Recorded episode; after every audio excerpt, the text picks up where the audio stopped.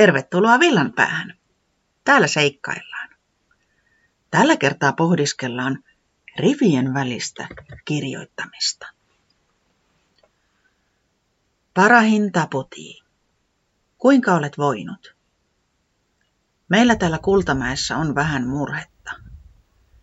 Viime syksyn kaurasato oli pieni ja jyvälaareista alkaa pohja paistaa. Olen huolissani, riittääkö ruoka kesään saakka. Olen annostellut jyviäni siten, että joka päivä syötään vain tietty määrä. Muistatko, kun pieninä tipuina saimme monta onkimatoa Kalevikukolta? Söimme vatsamme aivan pinkeiksi. Olisipa nyt niitä onkimatoja. Toivottavasti teillä on varastossa riittävästi jyviä, että pysytte pulleina. Me yritämme selvitä, vaikka nälkäisiä olemmekin. Terveisin, serkkusi Tiputi. Pöllis! Osaatko sinä lukea rivien välistä? Uteli Tiputi. Rivien välistä? Mitä tarkoitat? Pöllis äimistyi. No, kun Tiputi sai kirjeen serkultaan ja sanoi, että meidän pitää lähettää säkyllinen kauran jyviä. Tiputi oli kuulemma lukenut sen rivien välistä. Mutta en minä niissä rivien väleissä mitään nähnyt. Eikä siinä kirjeessä kauran jyvien lähettämisestä mitään mainittu.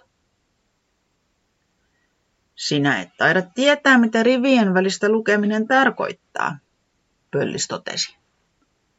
No en, kun rivien välit olivat aivan tyhjät. Tosi outoa. Se tarkoittaa sitä, että kirjoituksessa tai puheessa ei sanota asiaa suoraan, vaan sanoma pitää päätellä itse. Rivien välistä lukeminen on taitolaji ja myös aika vaarallista, Pöllis selitti. Tiputi pohti Pölliksen sanoja. Ne kuulostivat käsittämättömiltä. Miksi joku kirjoittaisi tai puhuisi niin epäselvästi, että itse pitäisi keksiä, mitä se oikein tarkoitti? Siis joku puhuu, mutta ei sano, mitä tarkoittaa, ja sitten se pitää keksiä itse. Tiputi näytti hämmentyneellä.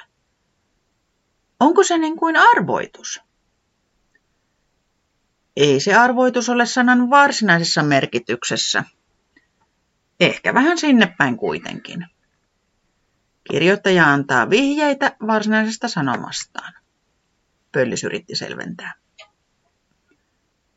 Mistä sen sitten tietää, milloin sitä rivien välissä kirjoitusta on? No, se tämän tekee vaaralliseksi. Et voi tietää. Ei sitä aina ole. Ja silti voit lukea rivien välistä. Silloin luet vääriä asioita. Nyt minä en kyllä ymmärrä yhtään mitään. Tuohan on ihan tyhmä juttu, Tiputi puuskahti. Tiputi käveli mietteissään kotia kohti. Se ei huomannut edes pientä räntäsadetta, joka alkoi kastella päälain höyheniä. Talitintti katseli oksalta Tiputin menoa pääkallellaan. Se hypähteli hetken oksallaan ja ponkasi sitten siivilleen syvemmälle metsään. Ajatus syntyi askelten myötä. Minä haluan kokeilla rivien välistä puhumista. Tiputi kääntyi peltotielle. Se vei ladolle, jossa Säämies asui. Ei saa sanoa, mitä tarkoittaa, vaan pitää antaa vihje, se kertasi. Lato oli harmaantunut kauniisti. Laudat olivat jo vanhoja, ja katon rajassa näkyi jäkälää. Lato oli kuitenkin ryhdikäs. Katolta tippunut lumi oli kinostunut korkeaksi kasaksi seinän vierelle. Jos sille kiipeäisi, yltäisi melkein hyppäämään katolle. Tiputi pysähtyi ladon kulmalle. Täytyi vähän miettiä sanojaan. Hei Tiputi, Tule sisään, mitä sinä siellä seisot? Säämies ilmestyi ovelle. Tiputi totteli ja astui hämärään huoneeseen. Se istahti punaisen pöydän ääreen. Säämies kohensi puuhellaan sytyttämäänsä tuulta ja katosi sitten ruokavarastoon. Tahdatko porkkanan? Se kysyi vieraanvaraisesti. Säämies oli juuri ajatellut syödä välipalaa. No, jos ihan pienen, Tiputi myöntyi. Säämies laski korillisen porkkanoita pöydälle. Porkkanat olivat eri kokoisia ja jotkut olivat vääntyneet hassulle mutkille kärjestä. Yksi näytti aivan ongenkoukulta. Onpa hyvä, että sinulla on porkkanoita. Huomenna taitaa olla kaunis ja lämmin sää ja on vielä paljon lunta, Tiputi sanoi ja katsoi säämiestä odottavasti. Niin taitaa olla. Kevät tekee tuloaan. Pian pääsee istuttamaan uusia porkkanoita, säämies vastasi ja hymyili maireasti. Siellä on suojalunta, Tiputi sanoi hetken mietittyään. Pian se sulaa. Kohta jo haistellaan pälviä, säämies iloitsi.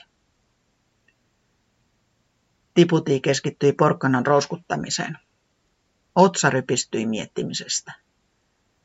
Säämies ei ollut arvannut yhtään mitään sen antamista vihjeistä.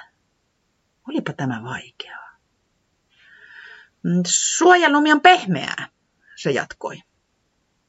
No onhan se. Otatko toisen porkkanan? Säästetään huomisellekin porkkana, Tiputi vastasi. Kivaa. Tuletko huomennakin kylään? Säämies ilahtui. Tulen ja tuon silinterihatun tullessani. Tuot silinterihatun tullessasi? Onko tuo jokin uusi sanonta? Säämies nauroi. Tiputi huokaisi. Ei säämies ymmärtänyt yhtään mitään. Pöllis katsoi kelloa. Kohta olisi aika lähteä koko yön kestävälle aarteen etsintäretkelle. Se oli järjestellyt Pöllönkolon hyllyille tilaa. Pöllis kävi melkein joka yö etsimässä aarteita. Ne olivat muiden tarpeettomina pois heittämiä tavaroita, mutta Pöllikselle ne olivat aarteita. Se toi ne Pöllönkolonsa, kunnosti ne ja antoi eteenpäin tarvitsijoille. Hämärsi jo. Kohta olisi aika lähteä. Pimeällä katse terävöityi ja aarteet oli helpompi löytää. Se tähyili kolonsa suuaukosta ulos ja näki Tiputin lähestyvän. Tiputi, unohditko jotain tänne? Minä kävin säämiehen luona ja yritin puhua rivien välistä, mutta en minä osaa, Tiputi valitti. Säämies ei ymmärtänyt yhtään mitään, mitä yritin sanoa. Mitä sinä sitten sanoit? Sanoin, että on suojalunta ja hyvä, että on porkkanoita ja että tuon huomenna silinterihatun. Vai niin? Ymmärsitkö sinä, mistä puhuin? Lumiukolta se kuulosti. Oo, sinä ymmärsit. Minua kiukutti, kun säämies ei ymmärtänyt. Niin selvästi kuitenkin vihjasin. Ehkä säämies ei vain osaa lukea rivien välistä. Kaikki eivät osaa. Siksi on parempi sanoa suoraan, jos haluaa tulla ymmärretyksi. Tiputi hiljentyi pohtimaan.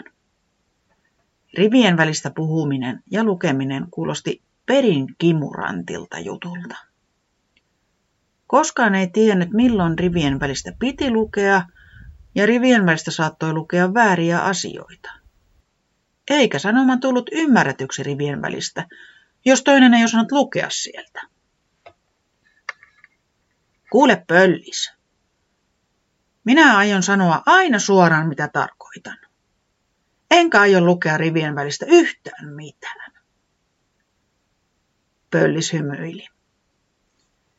Viisas pieni Tiputi. Sen pituinen se.